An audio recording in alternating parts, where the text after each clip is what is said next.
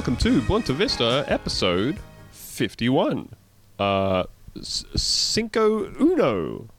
There's probably a way of saying Nope. 51 as a number. no? What's.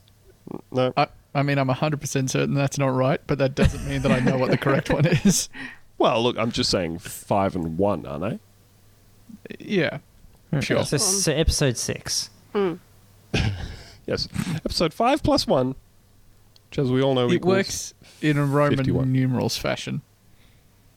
Yeah. Yeah, sure. Why not? Why not? We're in our 50s now, folks. We're, um, we're thinking about retiring, moving to the coast, living in a caravan. That was quick. We just celebrated our anniversary. That sounds nice. Yeah, I know. Does sound It's very nice, quick, wasn't actually. Yeah, I'm gonna hop on Facebook and start posting on like any kind of semi-risque photo with like "Hi, sweetie, you look nice," uh, and then in my Facebook avatar um, will also be a picture like be me and my wife and possibly some of my children. That's right, folks. He wasn't here for the big 50th anniversary spectacular, but he's here now. Our beautiful Theo. Hi, Theo. Thank you. Hello. Or, or as he's now known because of the last episode, Teddy. Yeah, okay. I can roll with that. I don't feel like you would. I don't. He said You he would. Sound- He said he would. Okay. No, all right. yeah, no, it sounds sounds fun. Mm. Uh, we also have Lucy. Hello, Lucy. Hi. I want a nickname. Uh, Lulu. Eh, Mm. I'll take it back. Well received. like a, a cool Well nickname, like something like um, Loose stool. Well, we already established an earlier nickname that um that was at high school, in which your nickname was Loose Woman. Yeah, let's not do that again. Yeah, see, I think All right, better I at take getting it asked for back. nicknames. I mean, you don't want to mislead anyone with the impression that you're actually having sex at the moment. so- Exactly. Oh. and of Aw. course, we have Ben. Hello, Ben. Hey, hello to Andrew and to the other people on the podcast who I won't mention by name. How's your football team doing in the big football team playoff? Um, no, I'm, I don't really follow sport. So Ben's I- decided that football's stupid. uh, yeah, I'm, I'm into books now. So, Uh, just books. Just uh, books. well, you know, uh, it's certainly it's a game of uh, 3s Mhm. uh, and it could it's anyone's game. It could go anywhere from here. I, You know. I think it was New South Wales' game though. Well, at this point, if you draw yourself a little bit back further from the picture and have a broader perspective, anything could happen in the future. And uh, I'm, yeah, I'm that's true. feeling good. Queensland could lose more games. Uh, well, look, you know, you don't need every single player that's made your team great for the last 12 years to win a series. Uh, and if four of them have spontaneously disappeared, that's not really that big a deal. And I'm sure we'll be fine. Got a lot of talent, a lot of talent on that team. Sounds great. Sounds like it's going swimmingly. Uh, I am Andrew. Hello. I, like, I, Hi. I just I just remember at some point that I have not said my name. Always at some stage of the game, I go, "And who are you?" no one knows it. Everyone listening just has no idea what your name is. I've been, just the the narrator. You know? I've Yeah. listened to a bunch of like really professional podcasts where the way they introduce each other is by saying the other person's name, right? So it's only like a one beat thing where they're like, hi, that person's name, and they say, hey, that person's name, and then they get on with it. Except, I think you need to be slightly smarter than I am to immediately make the association and go, all right, so that means the other, that other Oh, voice. say it back. Jazz." Say it back. Yeah, it's, I'm not quite smart enough to follow it, but I bet for their smart audiences, Yeah. that works a treat. Look, man, we're not that kind of podcast. Um, it's it's enough that I have remembered a three people's names. B to say them. Four if you count then- yourself. Yeah, and then C We said people. to say my name at the Oh. end. Wow. Coming in hot tonight, Ben. Yeah, I'm sorry. I've had a couple of wines, uh, which is not my normal thing. rowdy on five dollar wine. Uh, whoa, it's even better than five dollar wine. it is the various half bottles of red wine that were left over after my birthday Oh, party in the the morning, best. Oh wow. like found nestled in the bushes and in the grass as I was cleaning up the day after. So I couldn't Nature even Bush wine. wine. like I I looked at the label of this and I can't figure out the varietal of it at all. oh no, I believe it's a a Sangiovese. Hmm. That's fancy. Uh, but it's yeah, a I, foreign word. usually I I'm on the the beers, uh, but uh, it's very cold right now, so I thought, hey, I'll have a an open bottle of red wine from a week ago. It's yeah, let me pr- just, let me just check here. What's a Brisbane person's idea of cold? Um, let me have a look at the the weather I think here. it's a practically a- glacial 13 degrees. Oh, it's 15 at the moment where I yeah, am. no, but it'll, but it'll go Jesus down to 13. Yeah, well, it, I think it anything- might Gets get down, to 12, the low actually. teens overnight. Yeah. Yeah. It'll be 12 at about 5 a.m. Hmm. Pretty grim Another- stuff. Ugh. windows closed, blankets are on. Hey, you can't really close the windows in my house so much. Oh, it's I good love to know that that that's you've the thing you've taken from house to Yeah, house is the yeah. inability to form a closed box. Well, I mean, you could, in theory. Oh no, you couldn't in the last one either. You're right, actually. I put it to you that that's kind of a, f- a fundamental feature of a dwelling. The ability to close yourself inside of it. well, maybe in the southern states, but uh, I walk a different path. Yeah, a path where you complain about it being 15 degrees. Anyway, uh, okay, should, well, since we've heard what kind of um, dregs of gutter bush wine Ben is drinking, should we get a can check? Should we get a little can check? Where are you going, Theo? Um, I've also got um, wine dregs. Uh, it's a red wine we opened uh, several weeks ago. Um, Running It's the a- Several weeks. That's a that's a lot of time to breathe. Hmm. it's it's It's very oxygenated at this point. That's right. Uh, it's a Spanish wine. Uh, can't remember what kind. There's a bull on the cover. If that Of course. on the on the yeah. So if very that narrows not- it down, It's not Olay, is it? uh, it's not Old El Paso uh, brand wine. All right, just checking. Oh, and how about you, Lucy? Uh, I'm drinking a Penfold Shiraz, so Oh, I guess I'm the Why the sophisticated everybody member of the wine? What's going on? Huh? What's it, I didn't know this was a wine cast now. It is a wine cast now, apparently. Well, we've turned fifty, Andrew. Yeah, well, I guess. I guess Whipping that's out the fair. Penfolds on a weeknight. We're 50 now. Yeah, you think we're going to be fucking smashing a, a few tinnies of uh, Eldritch Beard Fuckers double IPA? no.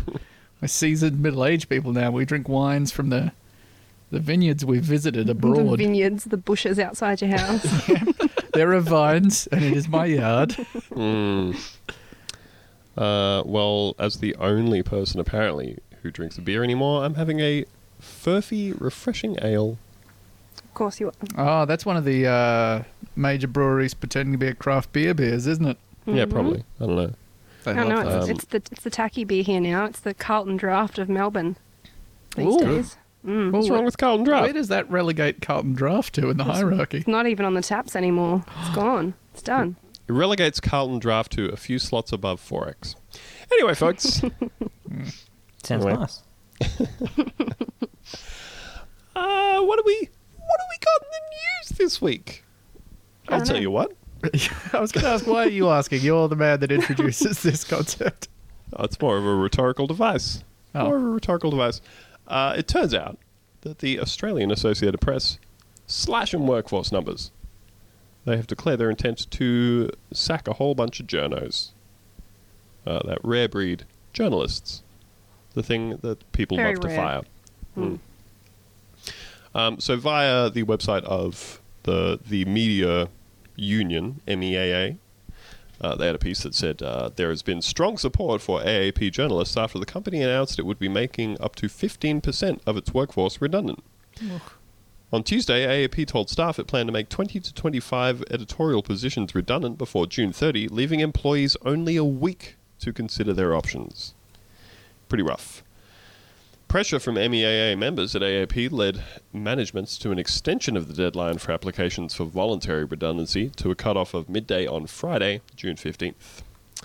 Uh, so, yeah, they've pretty much told people hey, you've got one week to choose if you want to take a voluntary redundancy or see if you get fired. A real Sophie's choice. Mm. Is that what a Sophie's choice is? Nope.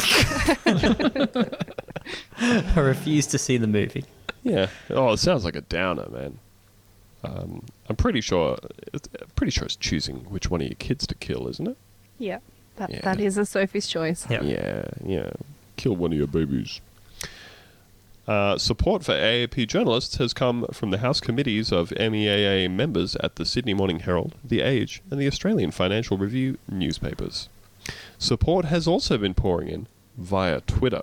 End quote. And I tell you what, It certainly has. Uh, most notably from 18 year old journalistic um, big bearded child and friend of the show, Caleb Bond. That's right, folks. Caleb's back. Caleb's back. Uh, we got pretty mad recently when we found out that he has a full beard. It's better than both Theo and Ben's beards. Oh well. I don't No, know. if let's it- see. Yep. Let's see him out the argument. Go for it. I think if Theo gave his beard a long enough time, he could grow a quite nice beard. Oh, that's so kind. I, I was expecting you to support your own beard, but Oh no, Yeah, me mine's too. shit house. Deflect- But yours comes in very, very quickly. Uh, I feel like it would fill out fantastically if you ever took Yeah, the time. I've had a, I've had a lot of compl- uh, uh, compliments on the uh, on the beard coming in. Um, What kind of I- coverage have you got? uh, zero.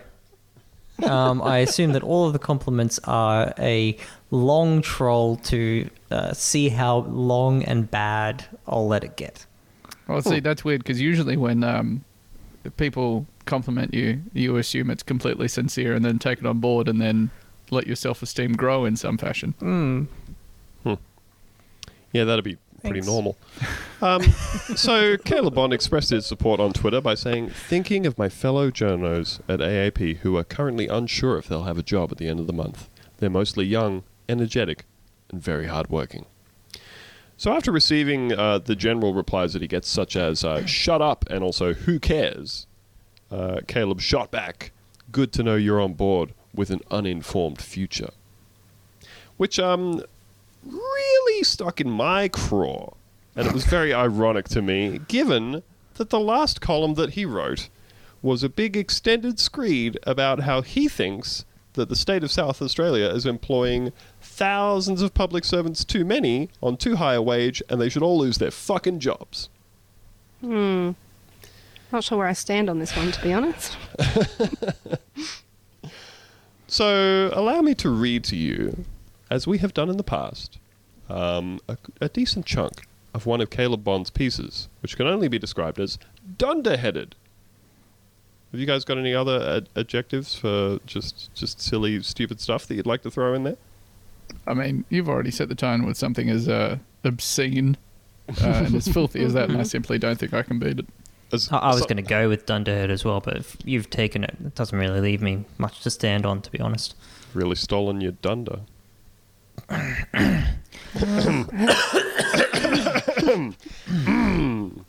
anyway, allow me to read to you from Caleb Bond's piece. Caleb Bond, it's time for the government to cut back the ever growing public service.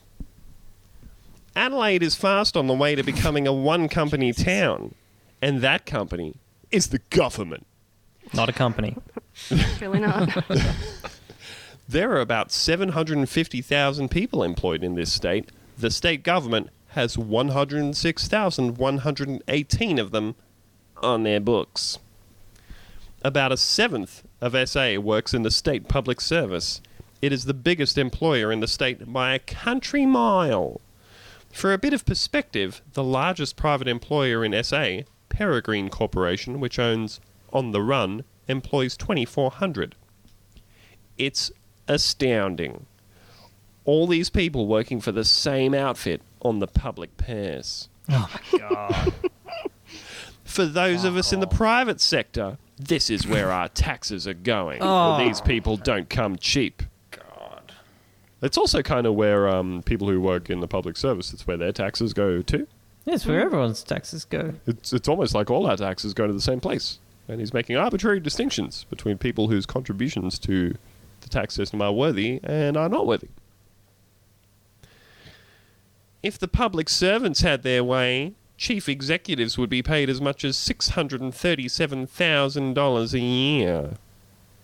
Which is kind of interesting to me, given that uh, politicians are like constantly lamenting that if they were in the private sector, they'd be earning gigantic salaries, Yeah. but they're making like a big sacrifice by Yeah, being it's, a, it's a weird, weird point to make that public s- sector CEOs make too much money. Hmm. Yeah, he thinks so? Well, it's just this very obvious thing where where it's it's a there's this default conservative position of if money is being paid to someone from the public service, uh, like from the public purse, it is a form of robbery, some kind of grotesque robbery. Yeah. Versus Um, a fee that you have to pay to a private company, um, say like health insurance, uh, once a month for the rest of your life. That somehow isn't No, it's fine. robbery. It's not that's some that's sort fine. of extortion. Yeah. Yeah, conservatives always want a free market deciding uh, people's salaries, and the bigger the better. Uh, except if it's the public service, then it's suddenly really bad, and people should be getting paid nothing for some reason. Well, I, I mean, I think this is something that I maybe agree with Caleb on. Is that probably public sector CEOs' salaries should be capped at about one hundred and fifty thousand dollars a year, and also private sector salaries should be capped at about one hundred and fifty thousand dollars a year.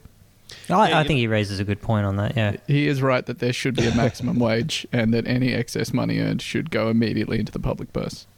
Yeah, you know what would make a difference on that front is if um, we didn't have this whole charade of, like, uh, you, you know, when someone like Tony Abbott gets in as prime minister and they say the public service is too big and we're conservative, so we're going to cut back the public service. So they do things like uh, what they did while Tony Abbott was PM and appointed someone like John Lloyd from the IPA to be the secretary of the um, Department of the Public Service or whatever it is. The and they he just effectively put a hiring freeze in place for like four, five, six years.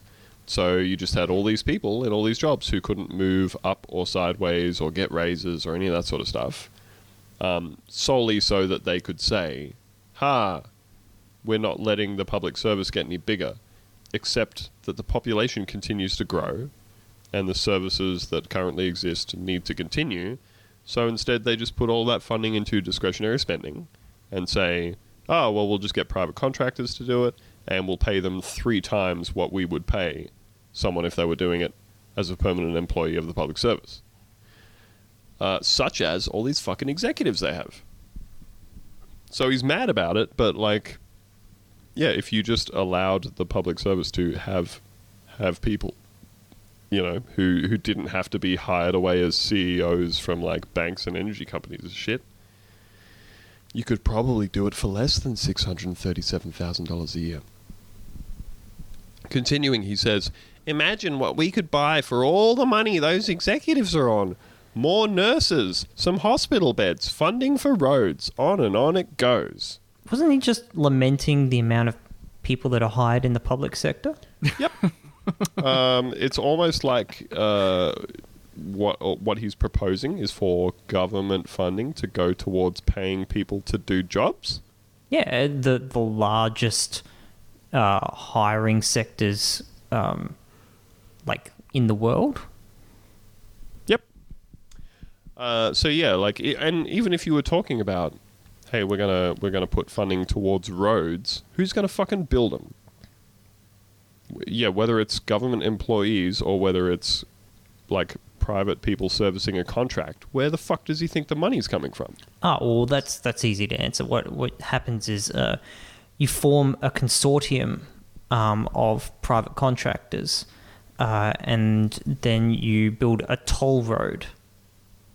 Uh, Oh, and, and it just pays for itself. and it pays for itself. Um, and you don't need taxes anywhere. And you could set the toll to be, you know, let's say seven, eight hundred dollars. Um, and look, you pay it off in oh, four hundred years. Yeah, totally fine. Hmm. I have no doubt that these executives' jobs are difficult ones. They are in charge of one of the state's most important outfits, but we have every right to question the value we get out of the other 1,299 government executives. What are they all doing? There are not 1,300 departments. Who are they in charge of? Do they actually need anyone under them? Am I just like asking rhetorical questions? Publicly available, but Have I made any form of effort to find out the answer? Am I just pretending to be mad because it's the public service and that's what I'm obliged to do as a conservative? This is more speculation on my part than anything that Caleb is saying. And then you have the rank and file public servants. Tuh, tuh. Spitting at the mere mention of them. Disgusting. disgusting. Ugh. Plebs. Yuck. Filthy. Ugh. I got to agree with him here. Sorry if you're a public servant listening to the podcast, but um, you make me sick. sick to my stomach. Well, it's funny that you say that. Actually, what? Just you hang out a couple of paragraphs and see where he gets to with this. Rank and file public servants, the people who fill the offices and do the paperwork and stand around the water cooler. 104,818 of them. Honestly, how much work can there possibly be for all these people? Like we've we've all worked in offices before, right? Any fucking office on the planet. Have Have you ever had a chat around a water cooler in your life? Oh, look, you Yes. know, I, I would I would spend oh, wow. Okay. a maximum of six hours a day doing it, but nothing unreasonable. Look, I would say that I spent upwards of six to seven hours a day getting coffees. Uh, Hmm. Never fucking stood at a water cooler. Never done it. What do you What do you do when you need Fa- cold water? First of all, I don't hydrate. the water's too cold. Oh. right, so you don't It's need it. very cold. I don't need my water that cold. I You can get it from the cup. You from the tap. tweeted t- at some point today or yesterday some fucking shit complaining about the fact that water from drinking fountains is cold. It's too cold. And I was so angry at it that I didn't even bother to check to see if other people had replied, being like, "You fucking idiot." Oh, they, did. and They all agreed did. with me to a to a They did man. not. That is not true. I saw it. I saw it. Unbelievable. yeah, like, what what pisses me off about this this stuff is that like number one, have you ever worked in a fucking office? Like the idea that anybody who works in an office is productive for like eight or ten hours a day. Oh, no. Fucking no. ludicrous. Absolutely oh, ridiculous. Oh, man, I so I worked on this like government programming project for a long time, and you know, you like with programming projects, you do a breakdown of, you know, you estimate how long your tasks are going to take, whatever. You figure out how many productive hours everyone has every day, and that's how you chip away at how long. You know, it'll take you to do those tasks, or whatever. How yeah, much you can fit three or four productive hours a day. Yeah. that is what we fucking ended up at. Like, we were starting with our estimations at like, yeah, everyone's good for eight hours a day. I'm like, oh, well, I don't know, it's meetings, oh, it's admin stuff. Oh, we're always coming up just a little bit short, and then by like six months in, we're like, all right, everyone has four good hours a day. But that's reality. Yeah, That's fucking reality. And like yeah, just this obsession about lost productivity, man. It's the it's the devil's work. This idea that you can keep like honing and sharpening how productive everybody is until the uh, the only instance in every day that they're inside the office they're like pumping out work and shit. It's not how humans operate. And it's fucking ridiculous. And this suggestion that like that that's how the government operates and that's how the public service operates and not how say every single business and government that is staffed by humans operates. Because what's the common element in all these things? Is that you got fucking people doing these jobs. And you know what people would rather be doing than a job for eight hours a day? Jacking off. jacking internet off, shopping, hmm. internet shopping playing a fucking video game almost anything man. Browsing realestate.com, even though they're never going to move. I feel like people in offices love doing that. I love. Oh, doing it's that. such a rush. you I know love why 'Cause browsing it's- rentals. Houses in Adelaide are quite cheap. Oh. Ooh, hmm. Oh, Mount not going to Crosby. move there. I don't know where that is, but more sounds than anything else more than anything else i think bathrooms. I think that Caleb is really showing his hand as being a massive fucking narc. Just one of those people who wants to spend all their time in an office policing other people's behavior. Oh, they don't seem like they're working really hard right now. Maybe I should tell a boss about it. That's He's what just fuck like- While I'm Caleb's doing with working so time. hard writing my fucking one column at whatever bullshit newspaper I write for. Yeah, Can you imagine this his like absolute bullshit. disgusting gremlin head like poking up from underneath your desk to be like, ah, I see you've you're actually looking at some non-work related content right now. Mm. You seem to have seek.com.au open again. Do I need to refer this to a manager? You seem Like- to have my Twitter account open and are replying, "Shut up, fuckface" to all of my tweets. Now, what what really struck me about this article as well is how fucking hard can Caleb be working because there is approximately zero percent research in anything about this hmm. fucking article Oh, other than a, a couple of figures. You have to understand that he's relying on his absolutely zero life experience to write these. he he has he has googled how many public servants are employed in in South Australia. He has googled what is the average wage and like this is about it. He's got a couple of figures here that he's pulled from an annual report. But other than that, for like for example, okay, let's get through a couple of sentences to see what I mean. The average public servant is on eighty thousand one hundred and forty-eight dollars a year, which is well above the Adelaide average. A typical household brings in about fifty-six thousand dollars a year, according to the ABS. Now, number one, He's talking about Number one- medians and getting them mixed up with averages. well, probably, but also Dipshit. like a i wonder if them having a good wage that is above average is anything to do with the australian public service having the highest union participation of any industry in australia. It's probably just a weird coincidence that the industry that has the highest union participation also has wages that rise with inflation and cost of living and have good workplace conditions but Yeah. what the fuck would i know?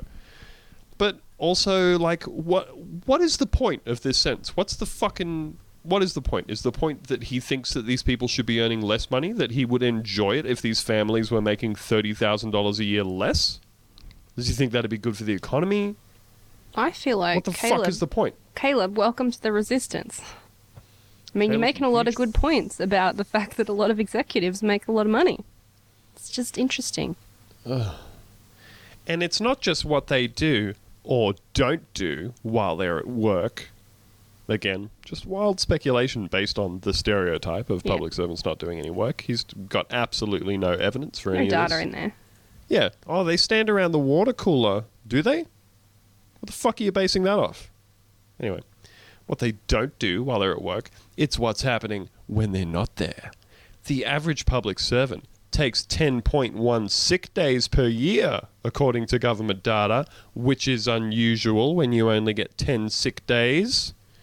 What? Again, he's so fucking close to getting stuff. Like, do a few sums and you'll work out that that's 1,071,791.8 days of lost productivity. Just thinking of that number makes me feel a little sick. Jesus.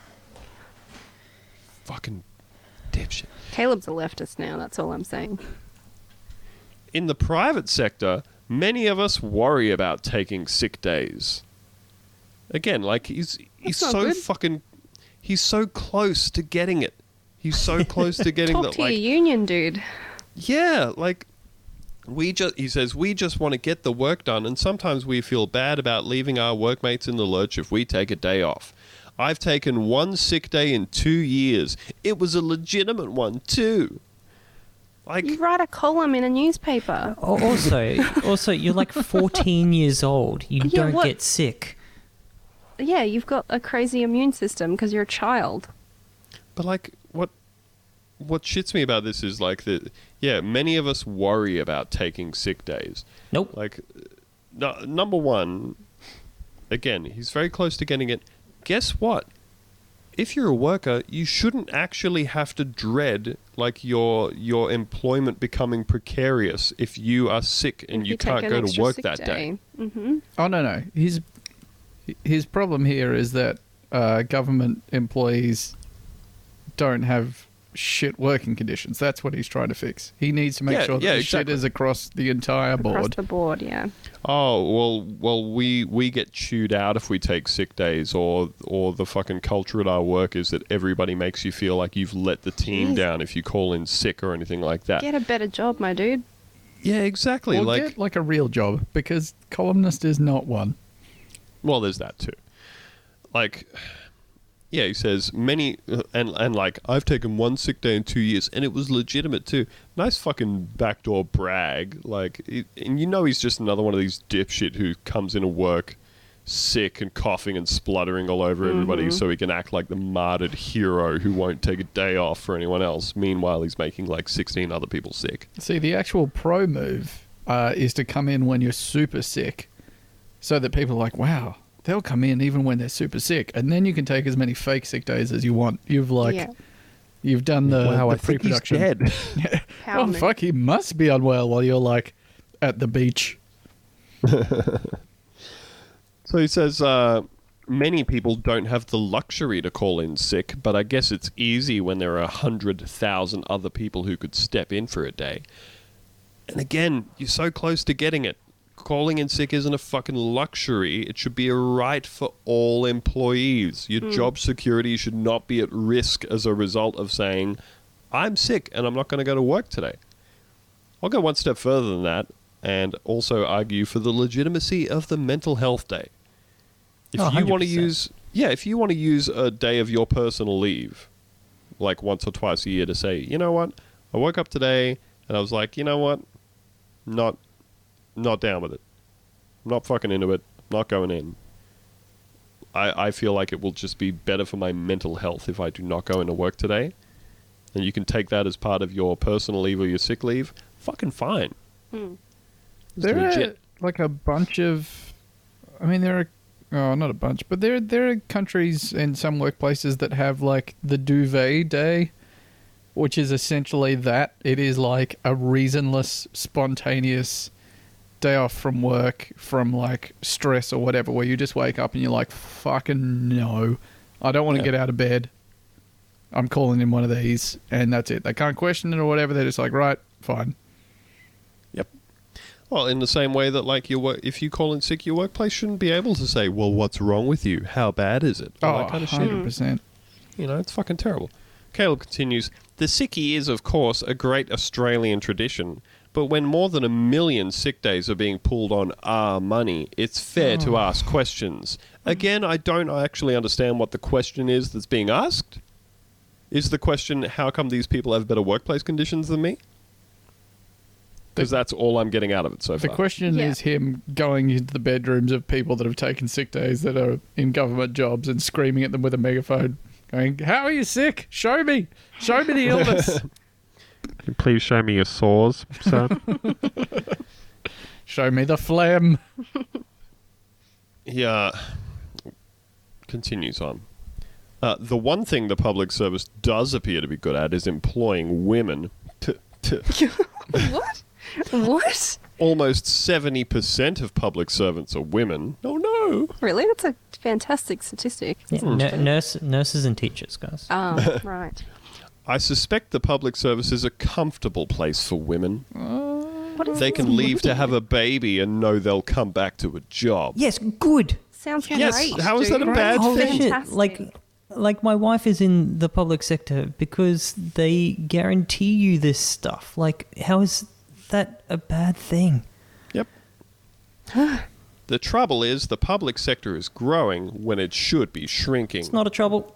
Again, no actual. There's no evidence for this. There's no justification or anything like that. The employee numbers went up last year by 2,000. It was the most significant increase in years. Job creation's good, you fucking, Fucking- dipshit. Again, there there is just absolutely no justification given at any point of this article. I know why you're so mad now, Andrew. I get it. I'm Ah, getting I've been mad. fucking steamed about this for days, man. Oh, it's making me furious. like like I said, I don't understand. He, at- at no stage does he actually make any effort to illustrate what the issue with this might be, other than to say, "Oh well, it's money from the public purse," which again, yeah, that's how public services run. It's just how things work. But but yeah, like, and he doesn't make any case as to why the public sector growing when the population continues to grow is a problem. He doesn't even explain why it's bad that the public service is the biggest employer in South Australia. Because, as I was saying, what's the alternative? Would he love it if they said, "Hey, we're going to slash three thousand jobs from the public service, and now three thousand people in South Australia are unemployed, can't feed their fucking families."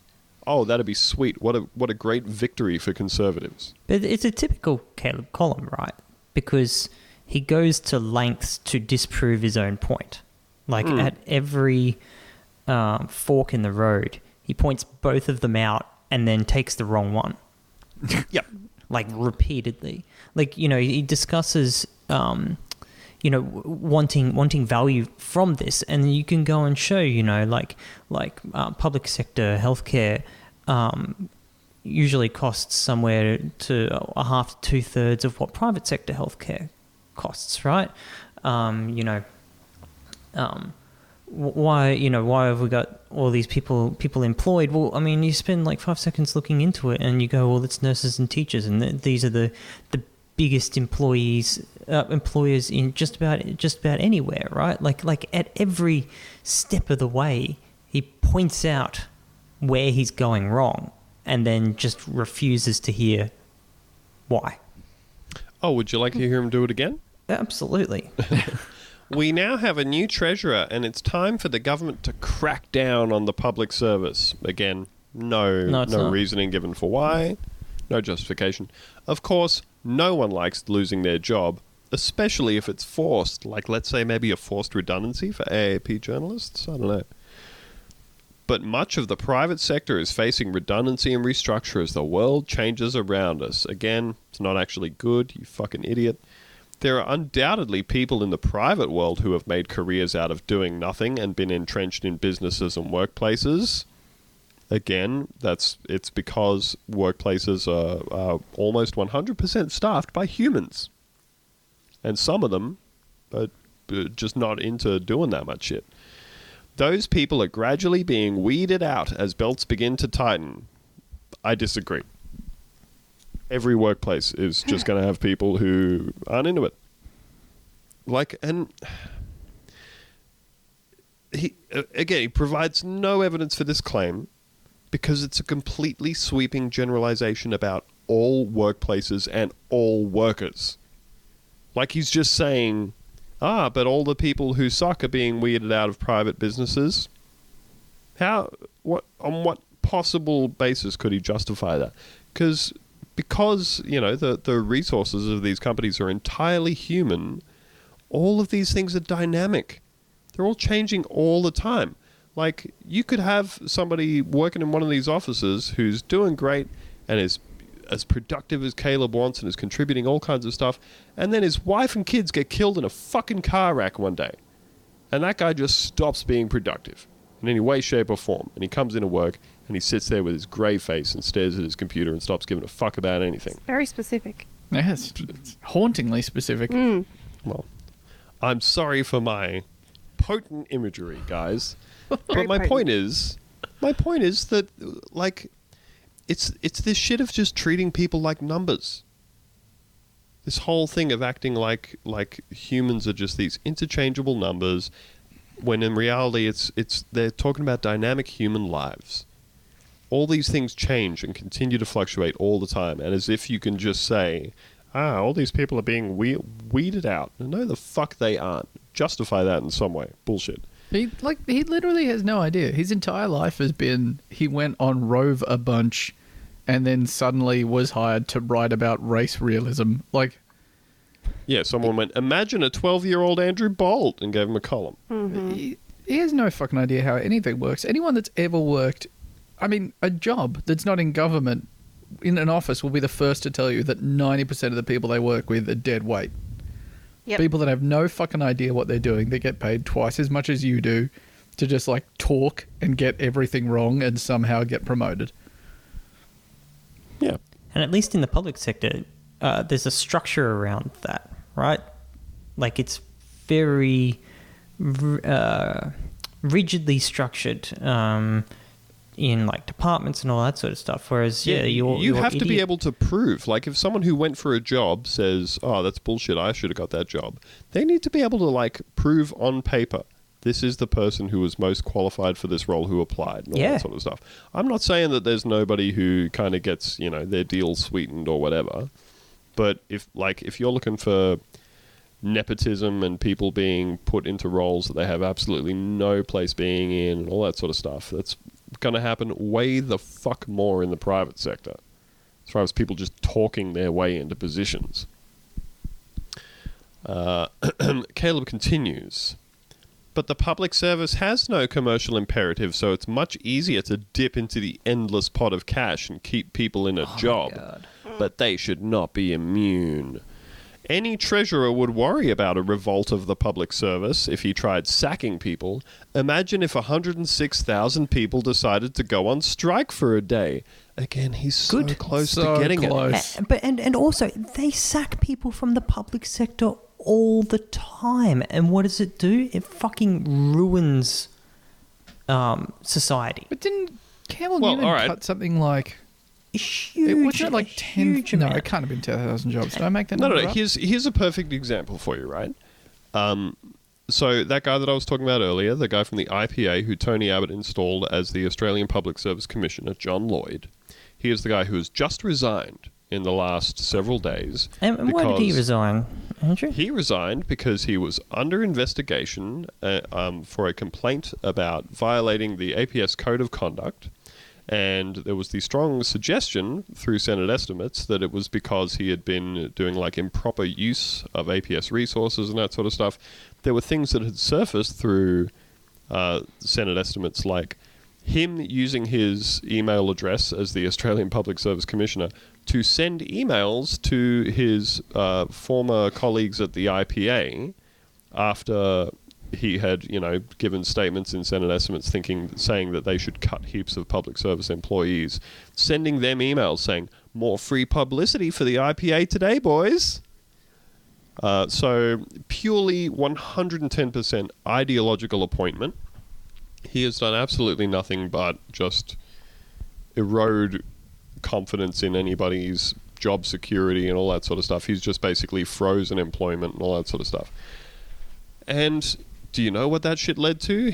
Them them saying we're not going to hire anybody new. We're not going to give anybody the resources that they need to have as the country's population continues to grow over the course of half a decade.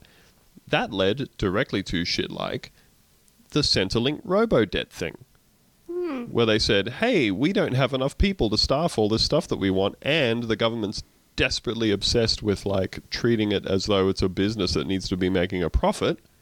So let's just have this thing that automatically bangs out accused debts and sends them to people and fucks with their lives And for like ages." no call center staff. Yeah, like like you know, you Caleb wants to talk about there being a whole bunch of wasted space, but of course gives no you know no proof to it, and you can just point to literally any government department under the you know Turnbull government. I know it's not state, it's federal, but like yeah, and there's no one manning the phones at Centrelink so that people can't dial in to say, hey, this debt that you generated through a computer program that's fucked uh, is not because mine. they fucked up very basic maths, which Yeah. is amazing.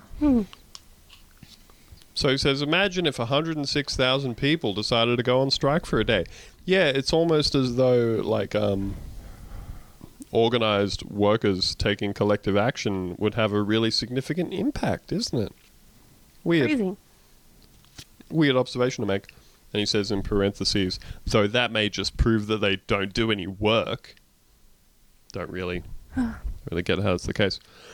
In a perfect world, we'd slash and burn. Give fat cat executives the punt now. But 106,000 people make up a fair chunk of the voting population, and if you put them offside, you're in big trouble. Politicians are scared of the public service, of their own employees. They worry about the ramifications of sorting them out. Uh, again, absolutely no evidence for the idea that they need sorting out other than, like, there are a lot of them. Why are you There's doing this no- to us, Andrew? There's no justification. Why have you done look, this to us? I'm on the last sentence. Okay. It's okay. now, now this here's a perfect example of what you were talking about, Theo, of constantly disproving his own, his own like thesis. This is the last paragraph of this piece. At the very least, the government ought to assess what these people are actually doing. So you got no idea what they are doing. You ju- it's all just the entire column has been wild speculation. If the government needs 106,000 people to get work done, then I'm a Russian astronaut. God. I'm going to say He's this so, is the so start of dim. What this does is he the think start the of government? Caleb's turn to the left. It's happening. He's not mad at public servants. He's mad at people who make too much money and don't do things at their jobs, and he's misdirecting it. Also, he really wants to be a cosmonaut. Oh, he do- apparently, he doesn't know the word cosmonaut. So What does he think that the government does? Where he's like, oh, they seem to have a lot of employees. Is it just like, oh, they're the they're the ones that open the box that control traffic lights, and then do that, and that's the government. Is that them? What are the other things they do?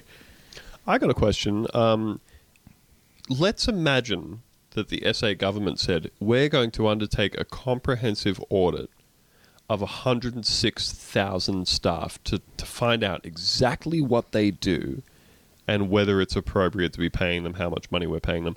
How much money do you think that audit would cost? And then, a as, a, as a s- yeah, as a second part to that question, I wonder where that money had come from. I wonder if Mm-hmm. Caleb would be mad about how much money they're spending to see exactly what 106,000 different doing. employees are doing. Yep. Fucking idiot. God, he's so dumb. So I just did a, a very, very quick uh, Google, and of course, uh, so what do we say that the average um, executive in uh, He said that the average public servant is on uh, 80,000 to 148,000. didn't, didn't we say the average executive, or, or they were up to six hundred? I He said, he up said to. if, it, if public servants had their way, chief executives would be paid as much as Uh, $637,000. So just a quick, quick Google um, uh, brings up a study from um, corporate advisor Conrad Liveris, um, showing that the remuner- remuneration of executives at the uh, 100 biggest companies in Australia uh, average of 4.75 million each. Cracky. So yeah, but that's probably worth it somehow. it's it's it's an insane point to make. Like Yeah, eh, and like, and like we said, it's not it. like it's not like any of us are saying, "Oh yeah, all executives should be getting paid millions of dollars" or anything like that. But like you like you're saying, if the idea is that the most obscenely high amount of money that a public servant executive could be making is six hundred thousand dollars a year, Yeah, a, a mere what's that? Um, fuck, five, six, seven, eight, eight times the average. But the fun thing is that they would be pissed off if the public sector had even vaguely competitive, you know, CEO Mm-hmm. wages, but then also would be pissed off if no one wanted to be like if everyone just left to go to the private sector because the CEO wages are much higher and then things end up being run into the ground by not CEOs, they would be pissed off at the incompetence as well. Like there's literally no winning. All they want is everything privatized all the time.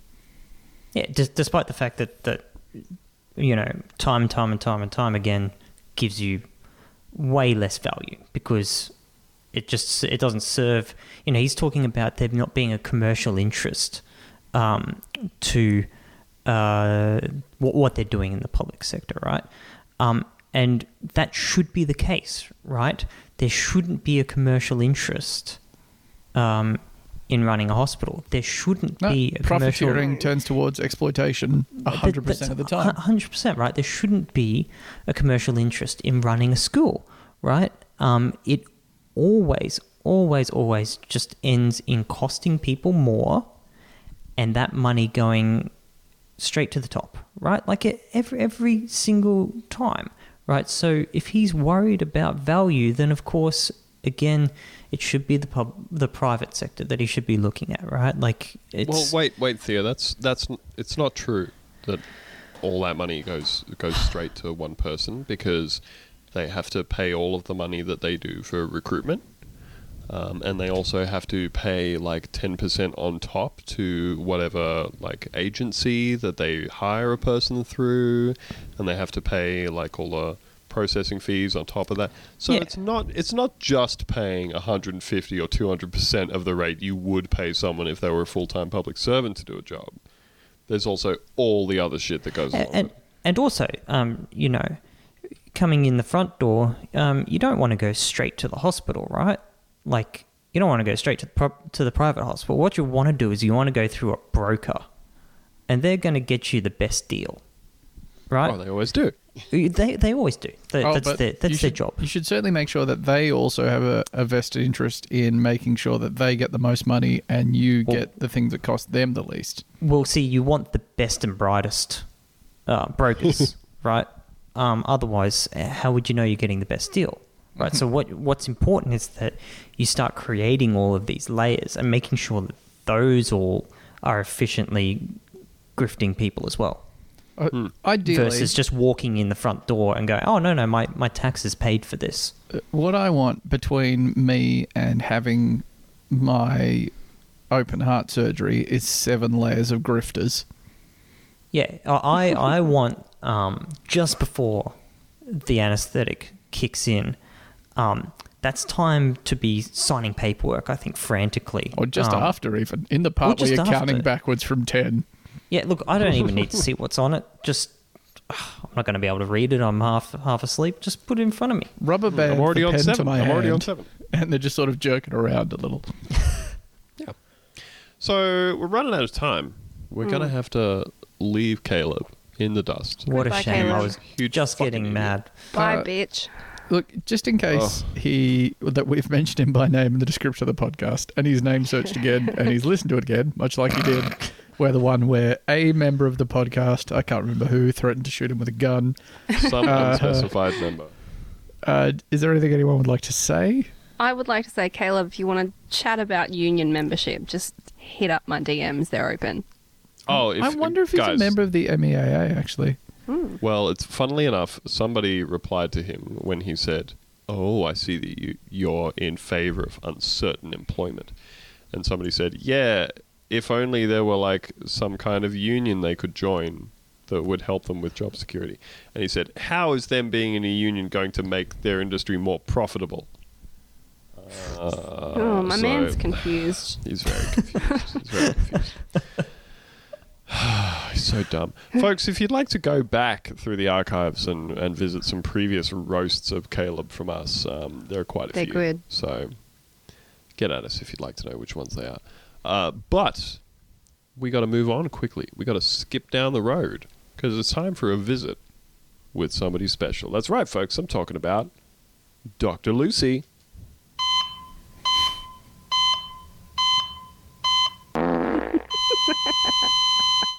Still funny.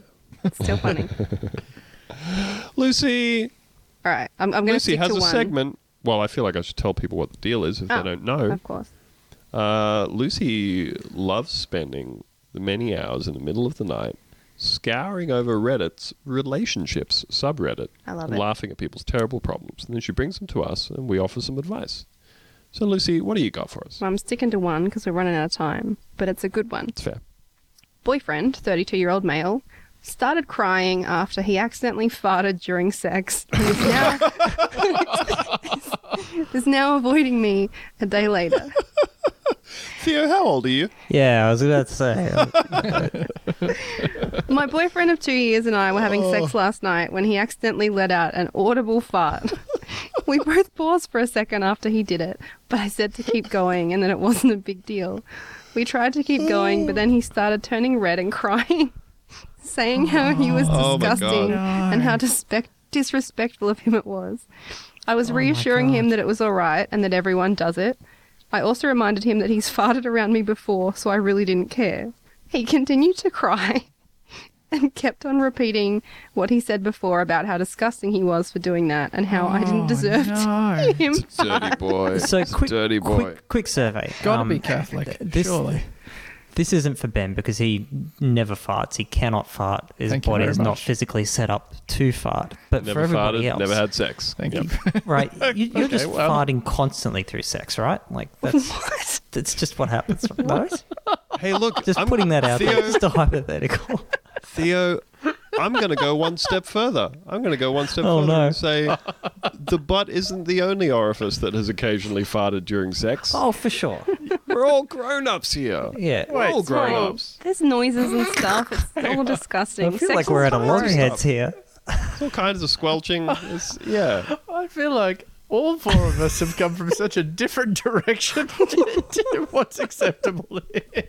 Well, all right. Hold on. Let's take it one at a time. Lucy, have you farted or been farted on during Uh, during intercourse? No, I don't actually. think those are the two options. How does this happen? Why I would it be on? Why is on an sex and it would option? be on. Yeah. No, Why would on- on, be an is- option? On is that Farted the- about. Yeah, on is on is that the guy has farted.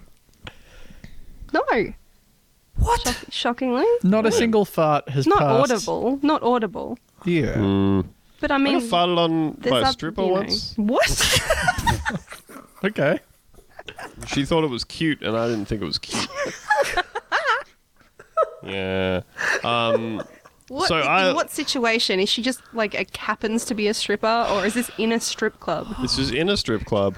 I I've been to strip clubs like uh, a handful of times in my life, and it's always been like in some context in which I've I've kind of I've gone along with it, like a bucks party, or somebody's uh, fucking dragged me along or whatever. It's, uh, let me put it this way: They've, it's never they've been. led a horse to water and they've made it drink. Is what They've you're led a horse to water. The horse has reluctantly Do not drink from the water. reluctantly dipped a dipped a hoof in, and um, I'm trying to remember where it was. I feel like it was in Melbourne, and um, It's probably uh, surfers. and like Melbourne's So- Surfers Paradise. Yep. so not not only like and for this stretch of life as well, I was often like just broke in my fucking twenties. People be like, "Let's go to the strip club," and I'd be like, "You know what strippers love? Money. No money, no money." You know what strip Um, clubs love? Famously. Door charges and expensive drinks. Yeah, so right. so I wound up in I want I'm gonna say the Spearmint Rhino in Oh God, Spearmint or peppermint? Is it spearmint? It's spearmint. Yes, Okay, thank you. Oh, that's a real horrible name. place. that's a real place. cool. Yep. And I I went into this place and I went and sat down in a chair, ready to wait until we could leave. And like you do in a strip club. Yeah. And um, a, a lady stripper came over to me because there's more than one kind, folks. And said, mm, "You want to dance?" And I said, "I'm really sorry, but I got like five dollars." And she went, "I'll do it for that much." And I went, Oh. "Oh." Well, that's quite nice. Well, look, it's of nice gold. of her, but I was trying to work around. Like, I, j- I, I, A, don't like. I didn't want a lap dance, but you don't want to say to somebody, "No, I don't want to receive a lap That dance was from you." her being lovely. You know, she would have had to have amortized the amount of money she lost over her entire evening. That was a fucking lovely gesture, and I feel Maybe like she only gave me a quarter's worth of a lap dance. I don't know. The point is, wasn't I wasn't really feeling it, and so that happened, and then I can't remember if it was this stripper or a different stripper. Somebody came over and went, "Hey, I'm gonna hang out with you," and like sat down on my lap ac- across. My, I was sitting in like an armchair, and was sitting down on me, and I was like, "I'm uncomfortable with this whole situation." and uh, she was chatting to me and then kind of wriggled a bit and went, ha, ha, ha, Did you feel that?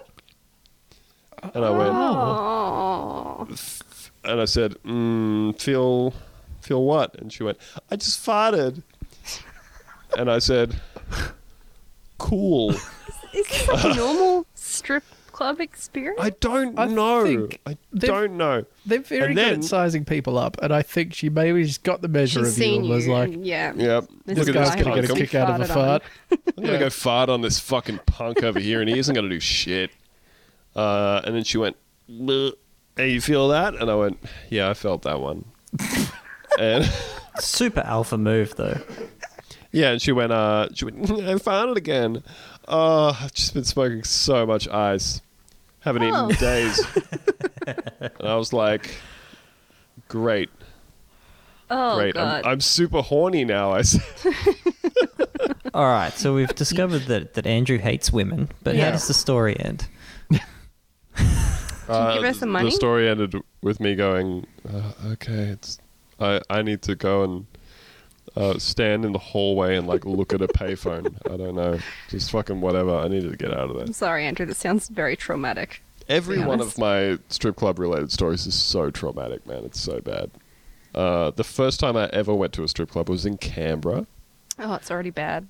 Yep, because there's one strip club, um, and it, like this guy, guy I used to hang out with all the time, and like we- we went through that weird like that weird high school period where, like you, you're friends with the people that you're friends with in school because you have to be, you know, because you're all stuck together at school. And we were around that like 18 point where like you're starting to realize that you don't actually have to be friends with the same people forever. And uh, this guy started to get weird around that point. And one night he was like, "I really want to go to this strip club. Like, we have to go." And I was like, A, I'm broke. B, no thanks. He was like, "I'm super horny right now. Will you come with me?" I'm Just super normal horny and. I'll pay for all your drinks and everything. And he kept on at it for like an hour, and I went, okay. And we went to the delightfully named Canberra institution, Sensations. Oh God.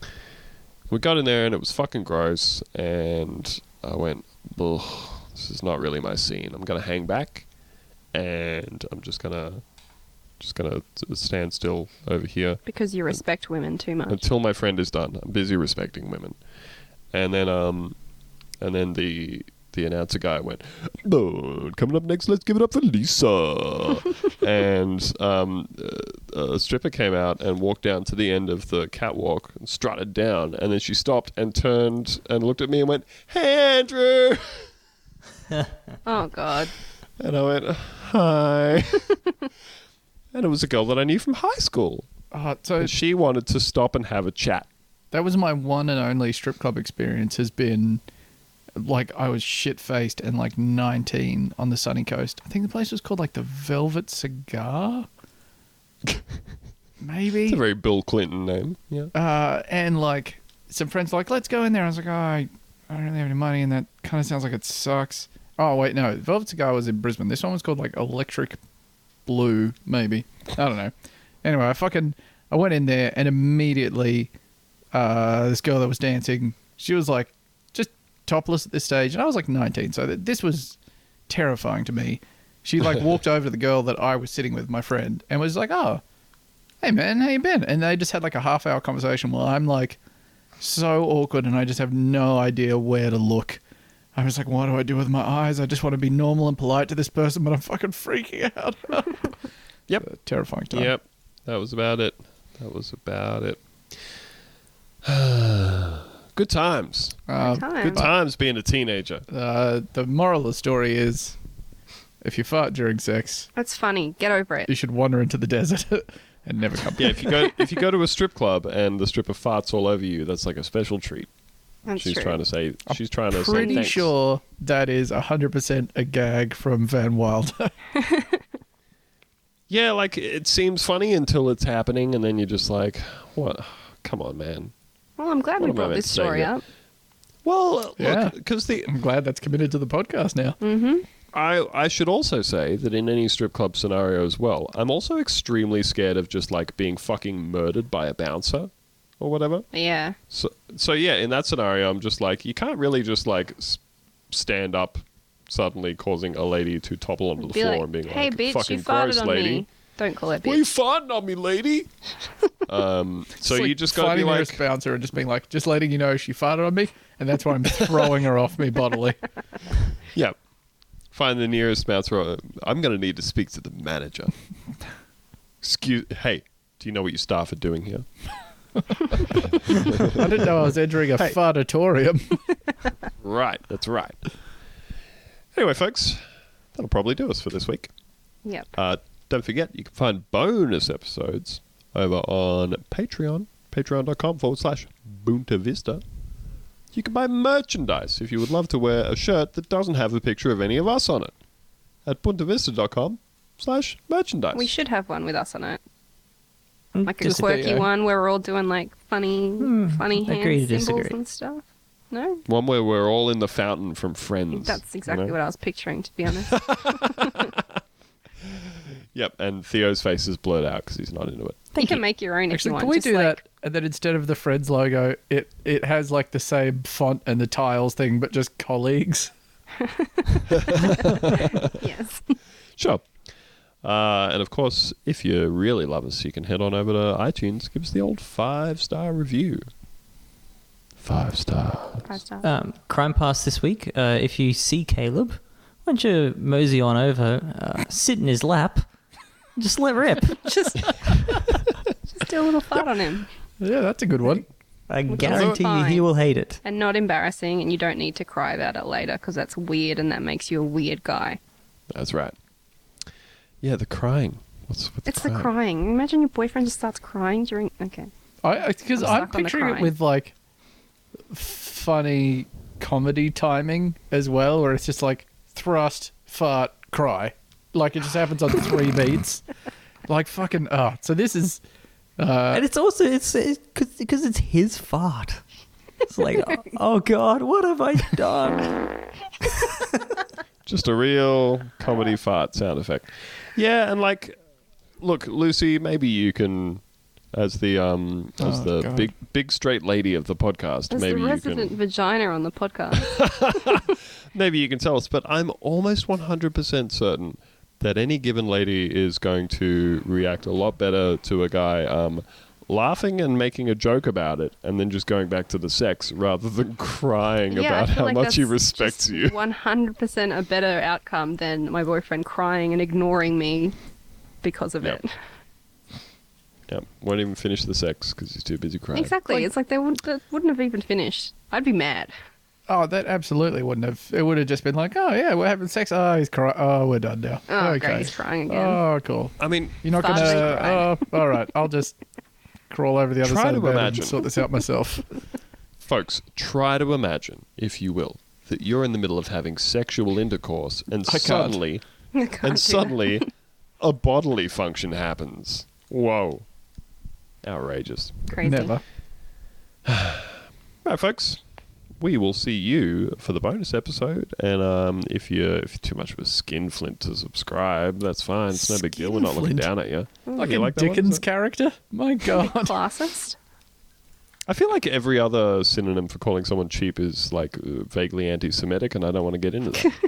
Unless you're a povo cunt. Povo cunt. Don't be a povo cunt.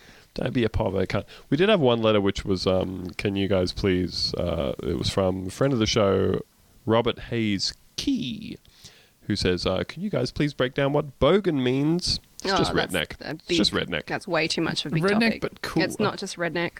redneck but cooler. We're going to have to talk about that on the bonus. Redneck but a slightly different Yeah, kind I of think mullet. we should dedicate it to getting into the difference between bogan, redneck, and Zef. What? the fuck is that? What? Yeah, okay, You all right, we're going to uh, do South that on the bonus episode. Oh, it's fine. We'll No. we'll get Yep. into it. All right, folks. Uh, we love you very much. Uh, all four of us. Yeah. All four of us Rising love you very much. All four of us love you, and we will never cry if you I'm- fart during I'm intercourse. Uncomfortable with affection, but you're you're all right. You're all right. I'm too affectionate, and you're starting to wonder what's going on here. See you next week, folks. Bye. Bye.